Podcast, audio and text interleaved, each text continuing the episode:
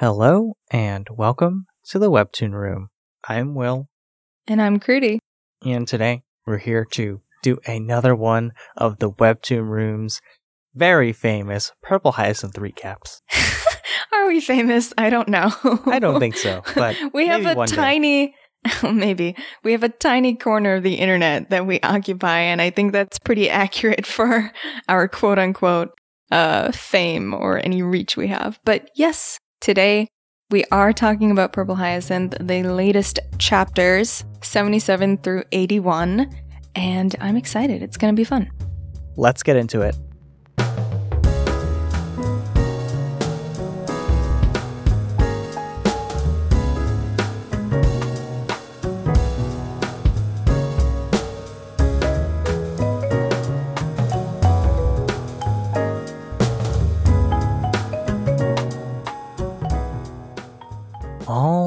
Alrighty.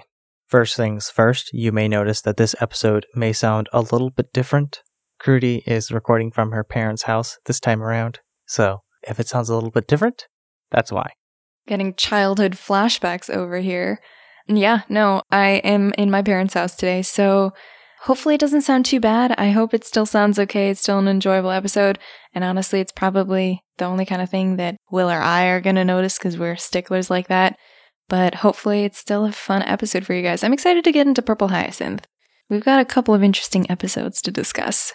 Yeah, this group of episodes was really, really, really fun and enjoyable. We got a lot of answers, we got a lot more questions, but there's a lot of players in the game, and the game, well, it's still very much underway.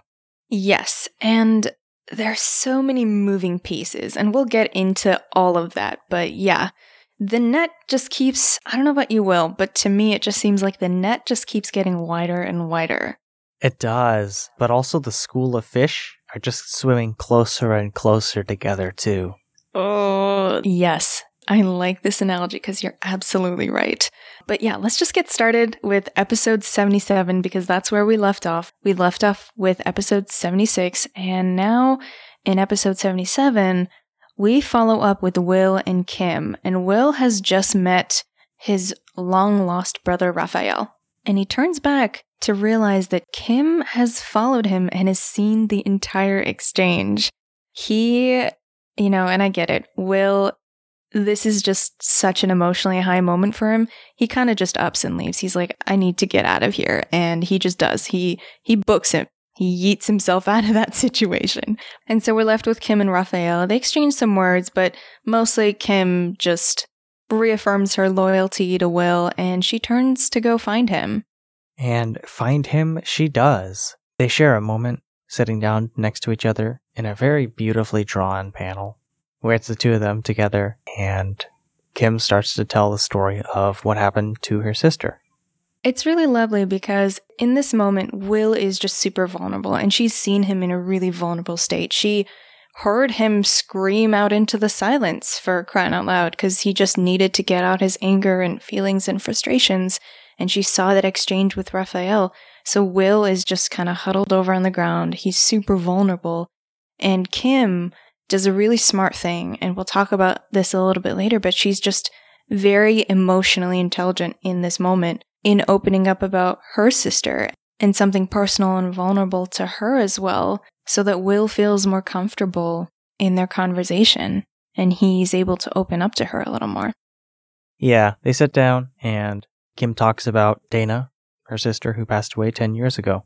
Yeah, the watch that we've seen Kim hold and look at and kind of brood over a little bit, that is Dana's watch. It's a broken clock. And she kind of reminisces about her sister a little bit, you know, and she sounds a lot like Kim. She laughed a lot. She was like the sun, had lots of joie de vivre, and she was fearless. And this is kind of an interesting thing. Sometimes other people were scared of her. I wonder wonder where she gets that from. I wonder who that sounds like that we know. But clearly, Dana was someone very important to Kim, still is very important to Kim. We've seen Kim looking at the watch and her sorrow being kind of still a fixture of the way she moves throughout the world. And I suspect we'll learn more about Dana and Kim as we go along, but it was a wonderful sharing moment for the both of them, for Kim to open up, because it lets Will respond to her. Yeah, and it's really good for Will in that moment because he was definitely bottling up a lot of his emotions and released it out in one giant scream. But ultimately, it all helps Will get a little bit more perspective and understanding. Yeah, he's able to talk through some of his feelings, kind of expressing how he's angry, but he kind of feels like he shouldn't be angry. He should be relieved because Raphael is alive. And for the longest time, he just didn't know. And Kim is able to validate his feelings, which is really important when you have mixed feelings like that. It's okay for him to be hurt because Will is hurt. And she points that out to him. You're hurt. And she says something really wise. You don't have to hide your pain behind your anger. And for Will, I think this hurt, this anger is compounding on feelings he's already had. You know, as we've seen before, just from the pressure he faces at home, he kind of wishes that he could also escape people's expectations, his family's expectations. And no matter how he tries to fix things, no matter how hard he tries, he just feels like he's not enough. And that, you know, I can imagine just how frustrating, how much of a hole you feel like you're digging and trying to get out of, but you still feel like you're you're in that pit. Yeah, I can feel really, really helpless. I think Kim is a really good friend to him in this moment because, you know, she can't fix everything, you know, and it's not her responsibility to fix everything, but she does advise him to just let go of the grudge if he can, just for his own sake, more so than anyone else, for his own peace of mind, his future happiness, and so that he doesn't have any regrets. And I think that lands with Will in a really significant way. And I think he really appreciates hearing that from her. He does. Kim and Will's relationship has been slowly been built up over the course of Purple Hyacinth, and this was yet another really, really touching moment between the two of them. It kind of feels like a turning point in their relationship, honestly. And I know they've been vulnerable with each other in the past, but this just feels like a new level of letting each other in, you know? Yeah, we'll definitely, definitely let Kim in. I mean, to be fair, she kind of let herself in a little bit. she eavesdropped on a very personal conversation. But I think the follow up and what she does from that is more significant. Her actions show that she deeply cares about Will, despite the squabbles that they get into on a daily basis. It's really just playing, honestly, that they do. But the core of their relationship is just deep care. She really cares about Will and he cares for her. What's juicy to me about this is that neither of them fully realizes how much they care about each other, which is kind of like going to be a funny thing to see. And this was a nice way for the episode to bring it about in a non obvious way. Yeah, maybe they do, but they just haven't said it aloud yet. Yeah, it could be. Um, and it could also be one of those things where it's like, oh, I care about this person, but they didn't realize. Like, you don't realize that it's a bigger thing than it actually is, which is juicy and kind of like the delicious part of this. Delicious indeed. The other cool thing is that these two have another point of connection here. Kim has a dead sister, Will has a long lost brother. And, you know, they have these parallels in terms of like grieving and losing a family member that they once cherished and loved. And that's another point for them to connect on that brings them even closer together. Speaking of the two of them, though, Dana and Raphael, if you think about it, both of them have been gone for 10 years. So Dana passed away 10 years ago. Raphael left 10 years ago. What else happened 10 years ago? That was a very big event. The Allendale train station bombing. Are those connected in any way? We don't know, but it's just something to put out there. It seems like these timelines are lining up, and I don't think they're accidental. I think that they're connected in some way. Yeah, I'm not sure on that front. I really like to be left on my toes and just guessing to see what happens next. So it's a little bit too convenient. I know. Yeah, exactly. It's like 10 years, 10 years. And I'm like, mm, yeah, feels like mm. something's up. Yeah. It's a little, it's a little too round of a number too. What happened to eight years ago or seven years ago? We gotta Or have nine. the 10. What about 11? Can we do 11? I know. Like, where's the love for the number 11? Um, but, but seriously though, like this episode, like getting back to the actual episode, I really love this episode for Kim and Will, honestly. Just seeing them connect in this way. And it felt so organic, just the way that they settled together, the conversation they had. And I know we've talked about this before with some of the earlier Kim and Will episodes in season two that felt a little clunky to us. And we just didn't really connect with what was happening in the pages. But this was mwah, chef's kiss. Yeah, this interaction between them was built differently and it definitely hit differently. I was so into this episode.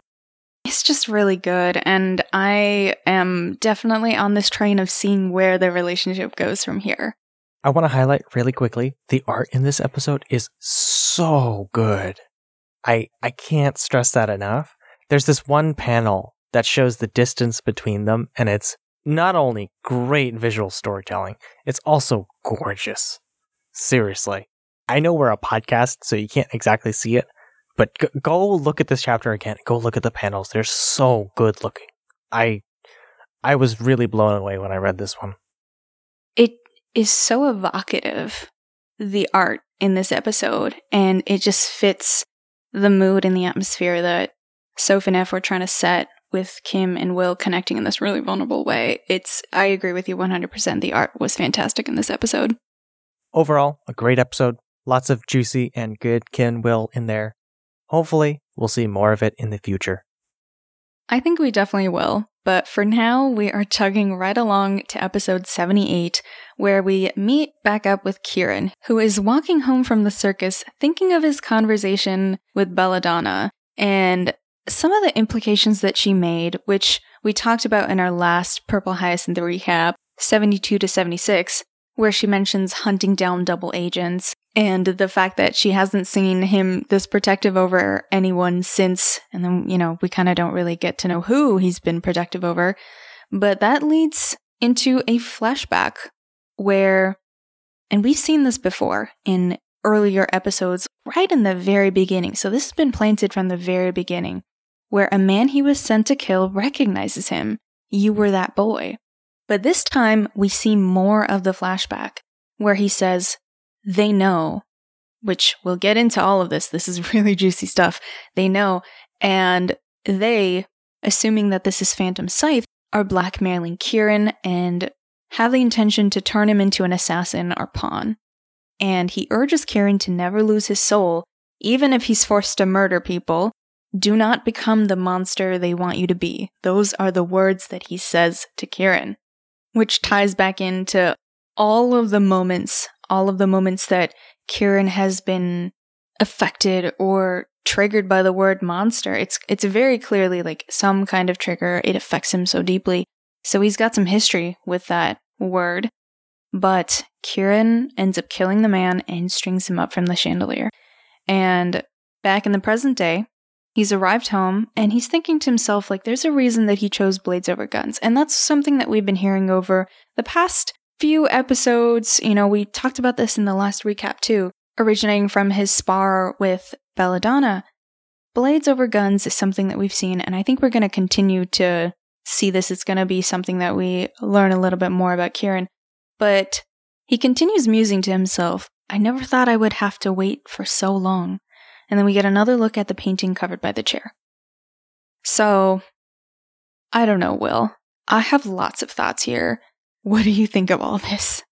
Oh man, this is all so interesting. Uh we've been hinted at a lot of these things earlier, right? And uh this is like a nice not callback, but like this recontextualizes episode 43 just a little bit because we see the monster crop up again and it cropped up earlier in the webtoon where there was like a near miss moment. I think it's like an episode 30 something. My memory is not serving me correctly. But all of this adds just a little bit more juice and spice to Kieran's already troubled backstory, shall we say. Yes. And speaking of recontextualizing too, for me, it also recontextualized the initial discussion, like the first time we see him come on screen, so to speak, when Lauren and him are fighting and then they have their first face to face conversation. And he has his own reasons for finding the leader. And his words at the end I never thought I would have to wait for so long. For me, it's like, okay, this boy has been waiting and biding his time for something. And I have to think like, my personal theory is that this is connected to his motivation to find the leader. And we know he was protective of someone in the past. I'm not sure who that is, if that is in fact the man, or if that man knew the person that he was protective over. I know a common theory is that he knew Dylan or was protective of Dylan. I have no idea, but that's mixed up in there somewhere, and we still don't know what's on the painting that the chair is covering, so I don't know. It, it's just really interesting for me to see these clues into Kieran's past. The other thing that I find fascinating is that conversation where the man who he's about to kill, who he's been sent to assassin, says they know and that Kieran is also being blackmailed. Holy crap, can we like break that down for a second? That is, oh my gosh. Let's just go down the obvious questions. Who is this person? How does he know this? What kind of situation has Kieran been put in? Who's ordering him dead? Oh man, there's a there's a whole laundry list, I know. Yeah, we still don't know the who or the what in the phrase they know. Who is the they? What do they know? We don't know.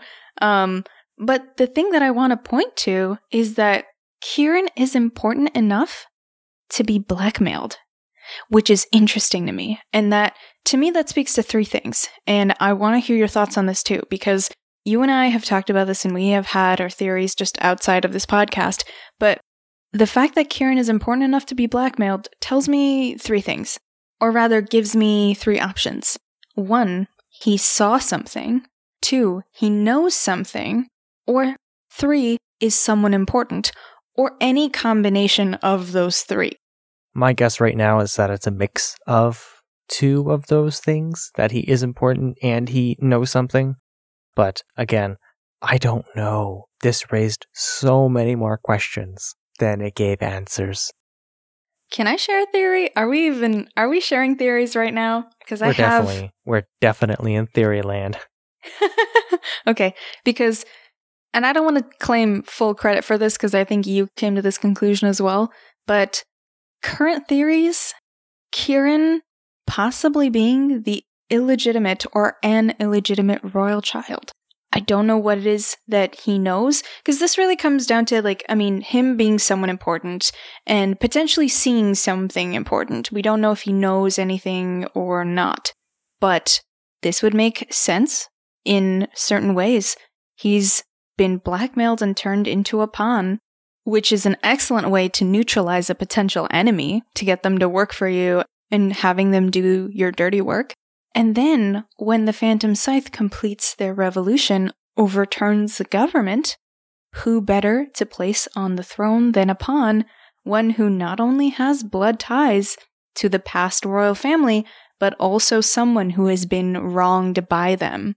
And he may not even have been necessarily wronged, but that doesn't matter. It almost doesn't matter because that's something that you can just do like a PR spin on. Of like, he's a royal illegitimate child, he's been abandoned by the royal family, and he's lived this life up until now, you know, yada, yada, yada. But yeah, there's possibilities here. And I'm in deep like theory territory, so none of this is kosher necessarily, but it's interesting to think about. It is. And I gotta say, part of what led me down this line of thinking was the never forget who you are line. Granted, that could just be, you know, don't lose sight of yourself, don't become completely their slave, you know, as you mentioned earlier, but who you are. The emphasis on the R is really what pushed me in, into this rabbit hole. Ah, you're absolutely right. There's so many potential just clues I didn't even realize that. I, I didn't make that connection until you said it just now, but you're absolutely right. It makes perfect sense. Like, if this is in fact the case, this would make perfect sense. I guess the question to think about now is like, whose illegitimate child would he be? because I think the king is blonde and um, the queen is the one with the darker colored hair. Yeah, I don't know. We'll have to keep reading to find out, but back to the episode. It switches back to Lauren. She's also walk of shaming home like Kieran. She's kind of reeling from the information that Sandman has given her because she has also received a ton of information in a very short span of time and she's just trying to parse things through, process what she's learned because her world has been kind of turned upside down. Yeah, she replays a lot of the conversation in her head, but also she really focuses in on the one lie Sandman told. I know, it's bothering her. Like it, it just bothers her in her head. And she thinks about Dylan's body who was missing, the fact that Sandman knew him, and Sake's lies about who was alive in the car. Yes, no, I don't know. And she starts to think. The hamster wheels in her brain start to turn. And so she starts wondering did they take Dylan anywhere? Where did they bring him? And she wonders there's a possibility because it's always felt a little bit off to her, but everyone around her was saying, oh no, you know, you've got to let go. She starts to wonder if he could still be alive. Yeah, this theory has been floating around in the Purple Hyacinth fandom. I'm sure, as many of you know, we're back to the age old question. We've talked about it a lot, Crudy. Is Dylan alive? Is he dead? If he's alive, where is he? What happened to him? No body, no death. I know, that's what we keep coming back to no body, no death. And this is a thing in television. This is a trope. If you don't have a body, you can't count on them being dead. Yeah, and this circles me back to the theory that Kieran knew Dylan at some point. They met at some point. They had some kind of significant interaction or relationship. What that is, I still don't know, but I'm back in that camp now. Yeah, it wouldn't surprise me. And the fact, too, because I'm starting to think like with Kieran's backstory and then Lauren's backstory being these two things being talked about in the same episode makes me feel also a little bit like they're connected. You're right. And I think Dylan is going to come back in a major way in season two, somewhere down the line, because season one was really building up to that reveal, right? The why behind Lauren's actions, what's haunting her, who is Dylan to her. And when we learned the truth, it broke our hearts. And since then, we haven't really had too much to do with Dylan, to be honest. Lauren's initial motivation and her relationship with him has kind of taken a backseat to all the other things going on the nitroglycerin, the Kieran trauma, the investigation of Loon. But it's nice, and this episode reminds us that he's still there in the background. It is going to come back into play. He still casts a shadow over Lauren for sure. Yeah, definitely. And speaking of things that still cast a shadow over Lauren, her mistake with Tim Sake, haha, has come back to haunt her. When she gets back home, the telephone rings and she receives a call from Detective Marsh, letting her know that she's a suspect in Tim Sake's murder. Yeah, sick rhyme, by the way. And yes, this was the cliffhanger we were left on, and it segues very nicely into the next episode. Lauren comes downstairs the next morning, looking like death, and she comes across Tristan, who's reading a newspaper, acting super casual. But he's really concerned, and you can tell. He asks her where she went last night because she wasn't home. And she doesn't hide that she was at the circus, and Tristan just gives her a look like, My girl, you and your talent for scrapes. And I do not blame him because, yeah, Lauren does have a talent for getting into sticky situations. And I know we've talked about Tristan being shady in the past. I've kind of changed my tune around Tristan a little bit. I can talk a little bit more about that in my takeaways at the end or later thoughts, but I think he is genuinely concerned. Actually, why don't we get into it now? Because I am curious, Crudy. What are your thoughts on Tristan? So, at first, I thought that he was really shady, and it makes sense. He was looking through Lauren's investigation board and that one scene early on in season two where he's like, Lauren, what's your angle? And he's looking very serious. So initially, we were kind of wondering about Tristan. Like, who is he playing for? Is he on the side of the quote unquote good guys? But with the reveal recently from the latest Purple Hyacinth arc we discussed in 72 to 76, where Lauren learns that her parents were apostles and Sandman was taking them to all kinds of meetings at all hours of the day, kind of like the schedule that Lauren keeps now, which makes sense why Tristan would have concerns about her. And suddenly, to me, the question, Lauren, what is your angle, makes so much more sense. Because Tristan is wondering the same things about his niece that we have been wondering about him. That's a great point, and I hadn't considered it from that angle. Huh? Ha ha ha ha. I am so funny.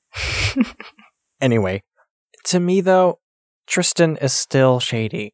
He does show genuine concern for Lauren in this moment. I do believe that, I still don't trust his intentions.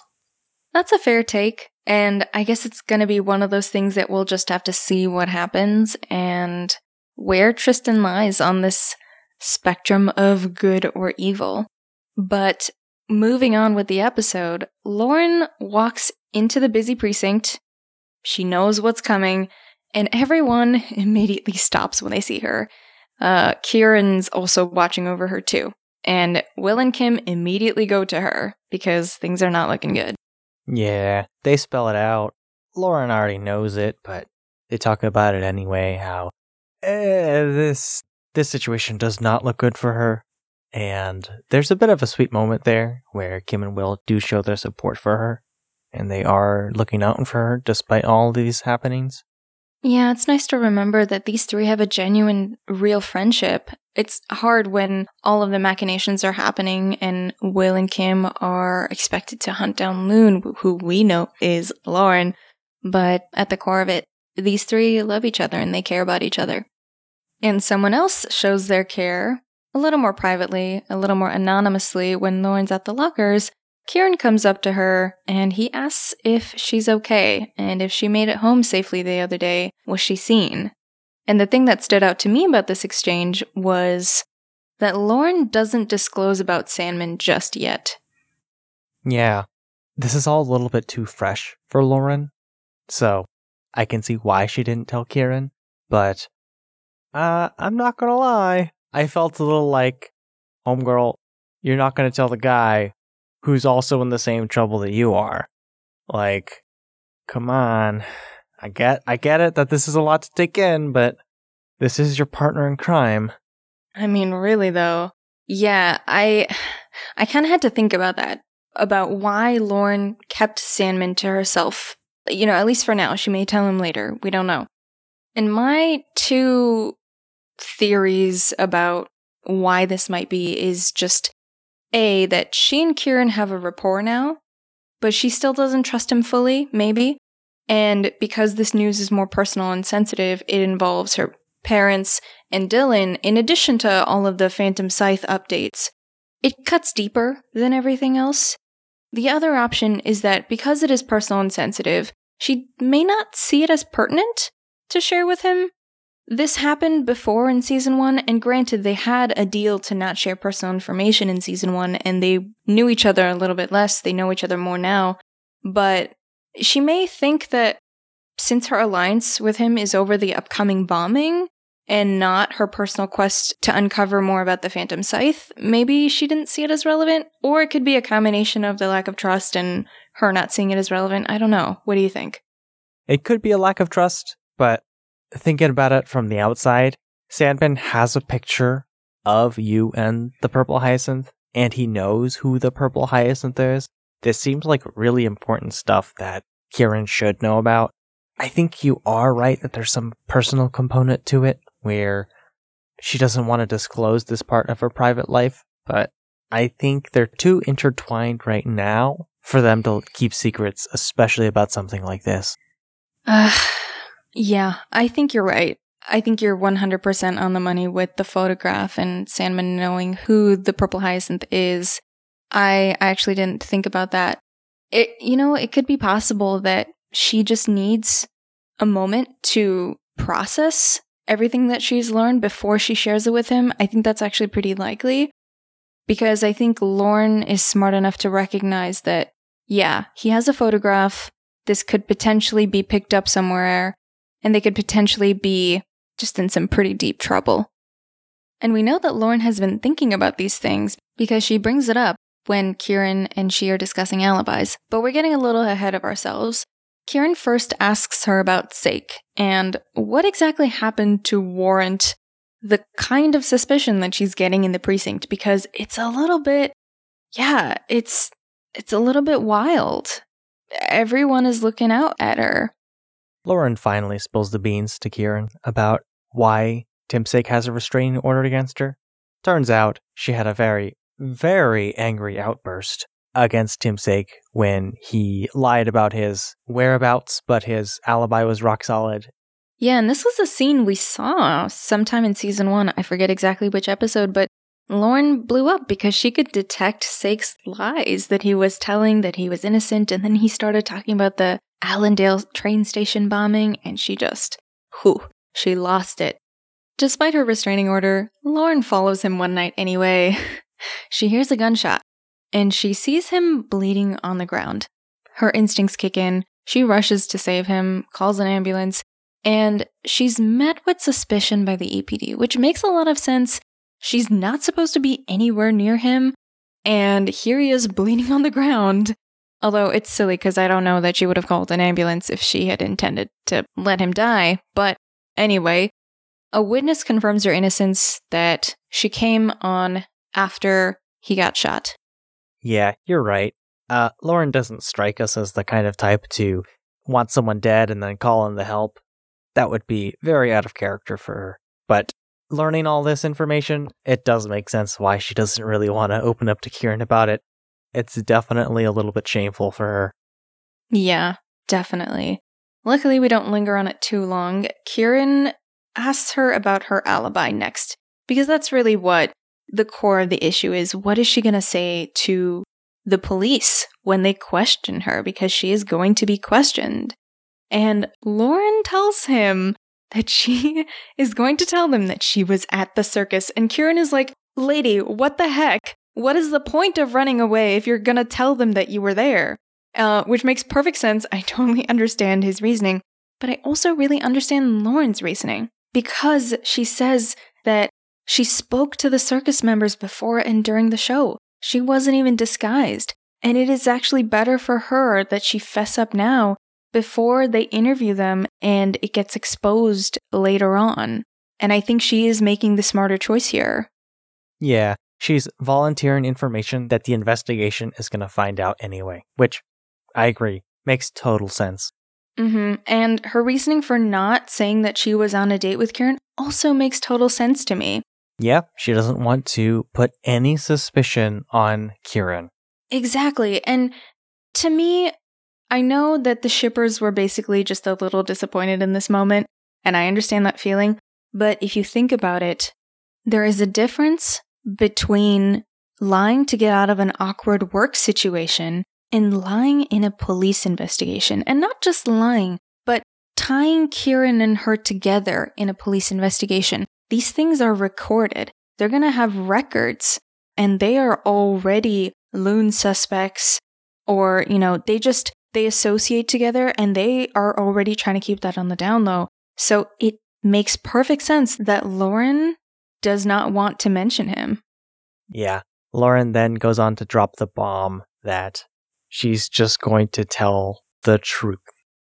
Bit of a cliffhanger here, which makes sense. And we see the continuation of her thought in episode 80, where she says, I'm going to tell the truth, kinda. And she is being questioned by the detectives in Herman, and she's basically running them through her night. She was at the big tent. She left midway through because she saw Sake enter and she needed to leave because of her restraining order. Herman doesn't buy it. Of course, he's Herman. He throws in a golden viper venom jab telling her, People drop like flies around you, Sinclair, talking about Harvey and now Sake. And the next couple panels are interesting to me because we see that murderer lettering come back. as if it's haunting her, and the faces of the Allendale bombing deaths, the victims haunting her as well. And I don't know about you, Will. To me, I'm interpreting this as less of Lauren actually being a murderer, but more of her survivor's guilt. I think she just feels a lot of guilt. I think we mentioned this actually in our season one review when we did this way back when. But she has a lot of guilt, and I think that that's what's surfacing when Herman says things like that. Yeah, I agree. It definitely seems to bubble back up, especially during this scene. Meanwhile, March is reasonable. A Phantom Scythe assassin has been known to use the MO for years, who we know is Belladonna, and there's a decade of cold cases to back that up. But Herman points out that she could be copying the killer, and he implies that she used her family's money to get the venom, which is like, Herman, buddy, we know, we know he's an ass. And there's a variety of reasons why he could be an ass. But this feels like a new low. Like, come on, dude, you're a policeman. You are in charge of a police and detective unit. There's due process for all of this stuff. And March jumps on that real quick and he's like, Herman, back down. And he does, which is whew, awesome. And he points out that they need evidence. They need evidence to point anything on Lauren or anybody else for that matter. And until she's proven guilty, she is innocent. But that doesn't mean she's completely off the hook. Lauren is benched until the investigation is over, and she's basically gonna be watched. She has to be escorted to and from anywhere by someone in the department, and at home, she's got Tristan, who is able to kind of look over her as well. So, yeah, she's she's under some scrutiny, our girl.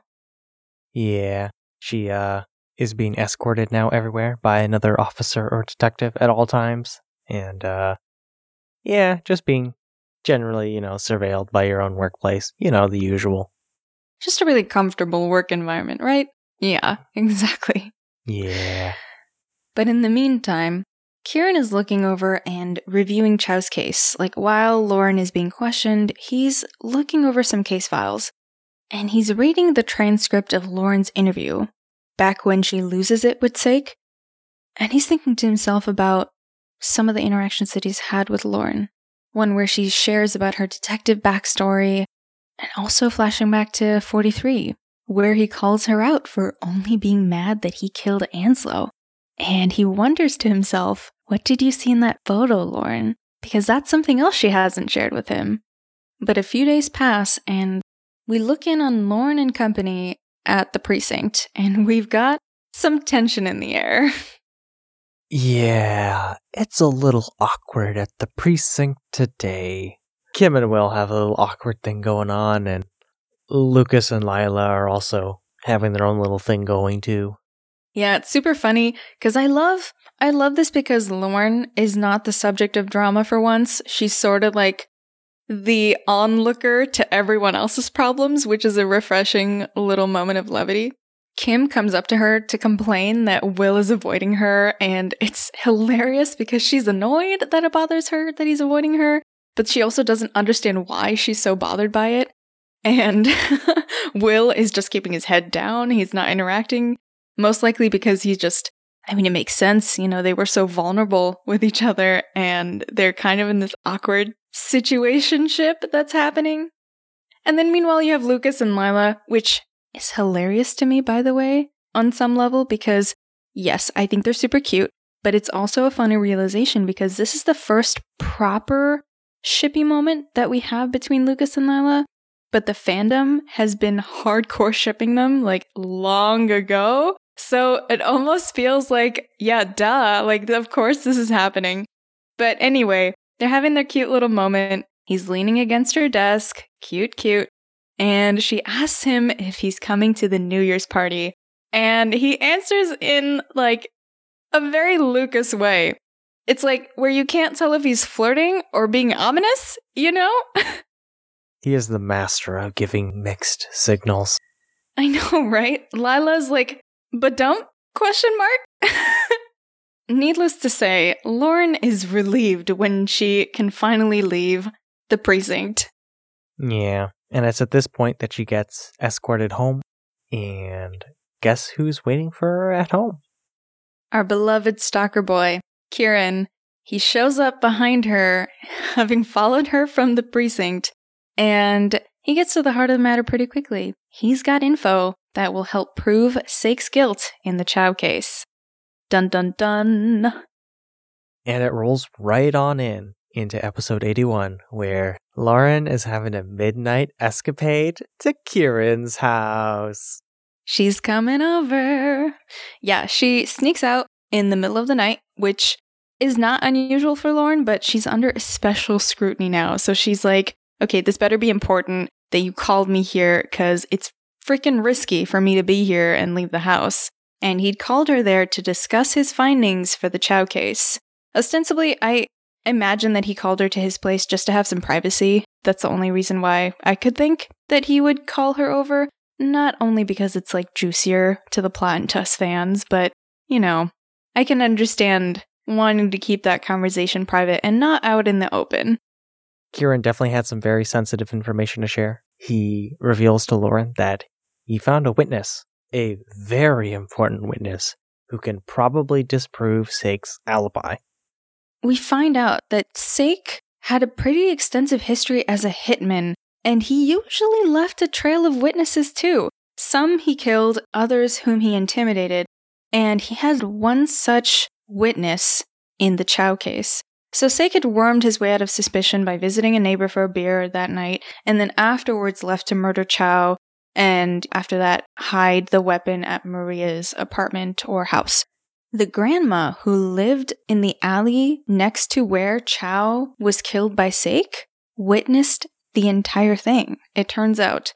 And Sake had threatened her immediately at the time so that she wouldn't say anything to the police, but Kieran followed up with her, since the papers are now circulating that Sake is dead, to check her tale to see if she would be willing to change her tune about what happened that night. And Kieran, we all know Kieran, he charmed her thoroughly, and she is ready to talk and testify in court, which is big. If she changes her statement, this case could be reopened. Yeah, and Lauren is straight up stunned by this information. She even questions Kieran, like, why are you doing this? God, this is such a juicy moment. Ah, there's so many great moments in this episode, and this is one of them. They definitely share a moment after this when she asks him, Why are you helping me? And Kieran lies. He doesn't usually lie to Lauren because he knows that she'll know that he's lying, but he does this time and he says, No particular reason. And, you know, the art is very beautiful. It's sparkly around her and around him. And yeah, it's a definite, it's a definite moment. But Kieran interrupts it to go back and get the coffee because Lauren had requested a coffee in the middle of the night. Girl, um, no wonder your sleep schedule is whack. And he says that Lauren needs to be honest about what happened between her and Sake, and that's the only way that he'll be able to help her. And while he's doing that, he's handing her the coffee, and their fingers touch around the cup. Oh boy, this is a moment for the two of them. And it's not a shippy moment between them. It gets really intense, really fast. You can see visibly how deeply both of them are affected. That's one of my favorite panels, actually, because you can see in their eyes how glassy they are from shock and distress in that panel, and how triggering it is for both of them. They both instantly flash back to, you know, Kieran, that iconic, lifeless, cold, deadly stare, and Lauren being slammed and choked out, like choked out violently against the cave wall. And um, by the way, I was writing notes for this episode, and in doing that and writing notes about the section, I realized that I don't think either of them have been to that cave since that night, which says something about how traumatized both of them are by it. Anyway, they pull back instantly. Lauren's holding her neck, and Kieran is just clutching his right arm, the one that he choked her with. Yeah, it's it's really intense, and what speaks volume is what happens next. They both look away from each other and they can't look each other in the eye, but they try and move on to a different topic. And the reflection in the coffee cup. Oh boy. These panels were so good. Kieran's looking down at his bloody hand, and his bloody face is echoed in the coffee cup. His eyes are sort of glimmering through, and it says monster. And then you get the second panel of the same shot with like normal hands in the cup. And it's just, ugh, it's such a genius way to visually convey his trauma and how he's haunted by that night. So good. Yeah. And immediately after, he can't look at Lauren, Lauren can't look at him. And Kieran changes the topic. Yeah, he is visibly awkward and stuttering and you know, he asks what Sake told Lauren the morning she got her concussion. And she tells him that he didn't say anything in that conversation, but she'd overheard him telling Belladonna about Chow's case at the Carmine Camellia when they both infiltrated. They both know that they need evidence to pin stuff on Sake, especially now that he's dead and can't defend himself.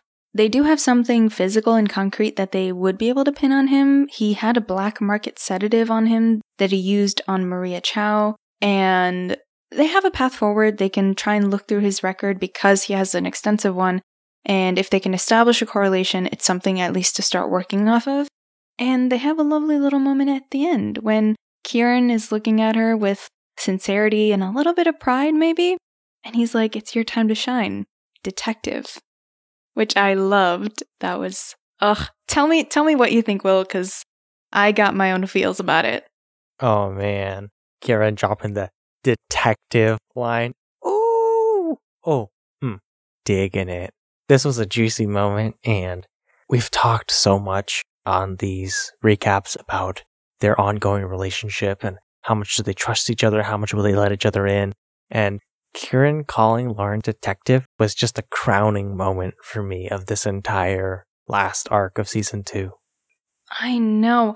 It just felt so earned and so satisfying at the end. I think that's like, rather than any shippy moment that we could have had, and trust me, I love the shippy moments, but this just felt so validating. And the best part of it is that I think Lauren felt exactly what Kieran was putting down because he wasn't teasing her like normal. He wasn't being his normal kind of flippant self. He was sincere and she could feel every little bit of that. And I love it too because it's genuinely supportive. Lauren has received so much suspicion and so much backlash from the precinct, except for some of her friends, and she has some allies like March. But to have someone be in her corner like that, and especially for Kieran to do something that he didn't have to do, which to me is the key thing here. He didn't have to do any of this. He doesn't have to be helping her in this way, although I think he has motivations for helping her. But this moment in particular, he didn't have to do this and it just showcases their developing relationships so wonderfully. Their bond has definitely been developing despite their ups and downs, and oh my gosh, you're right. This was just such a wonderful, wonderfully earned moment. And I have so much respect for the way that we navigated this episode too, because while we have this wonderful moment from them at the end of support and sincerity, we still get reminders that both of them are haunted and traumatized by that night. And they've got a lot to work through. They can't even touch each other, at least skin to skin. I think they can, if Lauren had her gloves on and, you know, she was holding onto Kieran's arm at the circus, that was fine, but it's like skin to skin contact. Triggering, so triggering for the both of them. And they have a lot to work through, even as their rapport is developing and solidifying even more. It's interesting, and it's just interesting to navigate this relationship that's developing between them. Speaking of, though, why do you think Kieran is helping Lauren? I'm not entirely sure. It's probably a mix of a bunch of different things. One of them being that Kieran definitely cares for Lauren a lot. Yeah, I think she's definitely entered that box that he's put around his heart. And I don't mean necessarily in a romantic way. I just think that he cares about her as a person and he wants her success. He doesn't want to see her brought down. The other thing that I will say to that as to why he's helping her, I think he has a direct invested interest in her not being in jail. He kind of needs her to be able to track down stuff for the massive bombing with him. So, yeah, I think that that has a quite a lot to do with it as well. I know as shippers, it, it can be really exciting to be like, oh, there's a lot of feeling in that moment. And I genuinely think there is, but I think there's also a very practical reason why he is helping her out and going to so much effort and lengths to uh, get her acquitted, so to speak, even though she's not accused of anything. Yeah, definitely. And this ties in nicely with my closing thoughts for the entirety of these last couple episodes.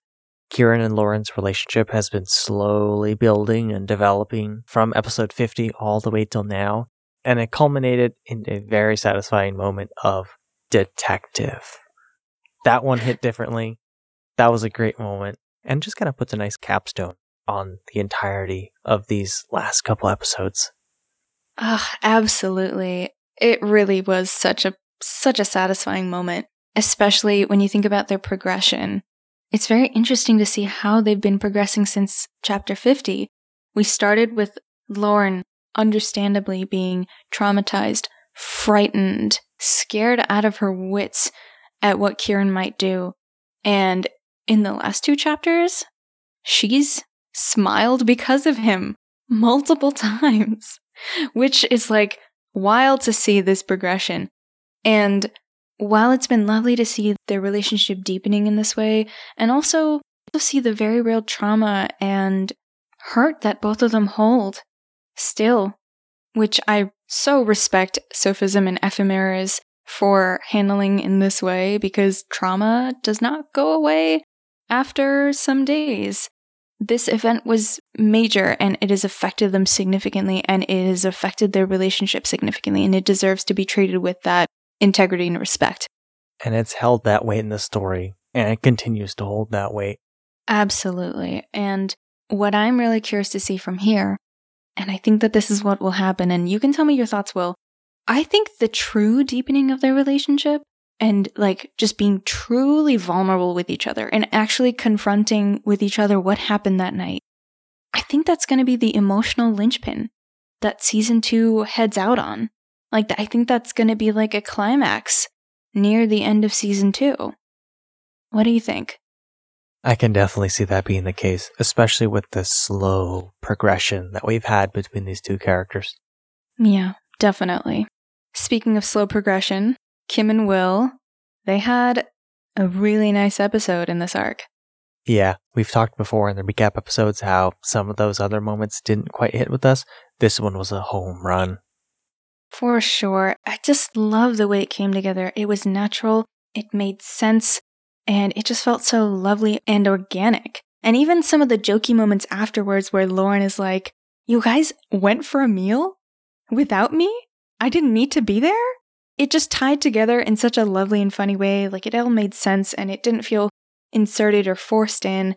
And it just, it just worked. It worked for me. I think it worked for you. And I love seeing moments like this from them, and I really want to see more. So I'm looking forward to that too. Yeah, me too. I'm also really looking forward to seeing what happens with this giant web of all these different players and all these different events and plot threads that are all starting to come together. Oh, for sure. I mean, you're absolutely right. I think we had some character focused chapters, and then some of the other ones were like moving the plot forward. And we have got so many things in play. I have in my notes like listed all of them, and there are seven bullet points, which is wild. We have Chow's murder case reopening, the Sake investigation and Lauren's benching, the impending bombing from their Phantom Scythe investigation, uh, the whole Snapdragon thing with Sandman and Lauren's parents, Kieran's mission for the leader, and Herman's crusade to find Loon and the whole Soleil deal. There's so much in play and there's probably even more that I've missed that I know the fans will have gathered the clues, but it's gonna be interesting to see how this all comes together. I am not sure. Um, I don't know how Lauren and Kieran are sleeping at night because they're they're deep in it. yeah, there are still so many questions. We always get more questions than answers. That's just one of the hallmarks of a good drama. So we're definitely, definitely invested we are along for the ride. And I'm also loving all the little tidbits that we've been learning about all these different characters, which is great because we're getting a peek behind the veil uh, of season one. In season two, we're getting a look behind everybody. We've gotten a look at Will. We've gotten a look at Kim a little bit. Uh, we already knew more about Lauren. She was the focus of season one. And Kieran is fascinating to me. He's the most fascinating to me, actually.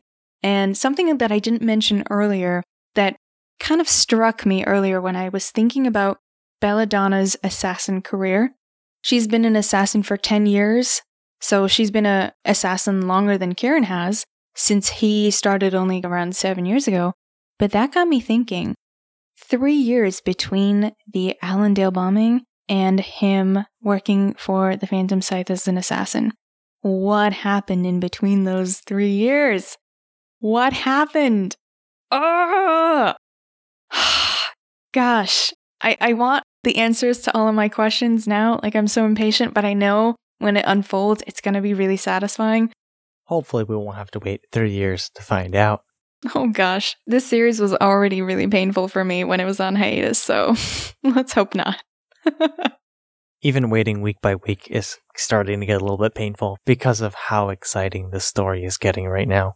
I know, but that is the life we live as Webtoon fans. We'll get it eventually, but for now, we're still on that ride. We definitely are, and you know when the episodes are out, we will be there with the next recap. Most definitely. Thank you very much for listening to this recap episode. As always, we love doing these, and we're going to do more. It's a given at this point. The Webtoon Room, Purple Hyacinth recaps. Yeah, you're right, Curdy. we we really appreciate you guys following along with us for the ride, and it's honestly been such a joy to catch up with so many of you over social media. Like seriously, it's been the biggest pleasure to get your DMs, to talk with you, to message back and forth or comment. It means so much to us, and we're so grateful. If you aren't on our social media yet, if you aren't following us yet, you can check us out at the Webtoon Room. And if you want to email us for anything or suggest a webtoon for us to read, you can email us as well at thewebtoonroom at gmail.com. Thank you so much, you guys. It is such a pleasure making these episodes for you. It's, ugh, it's wonderful. You all are so lovely. Yeah, thank you guys again so much, and I'm gonna echo Curdy here. We really, really do appreciate you guys so much. Thank you. We hope to see you all for an episode next week. We may have to take some more time off, and if that's the case, we'll let you know. But hopefully, we'll be able to catch up with you all soon. Thanks again, and we'll see you next time. Bye.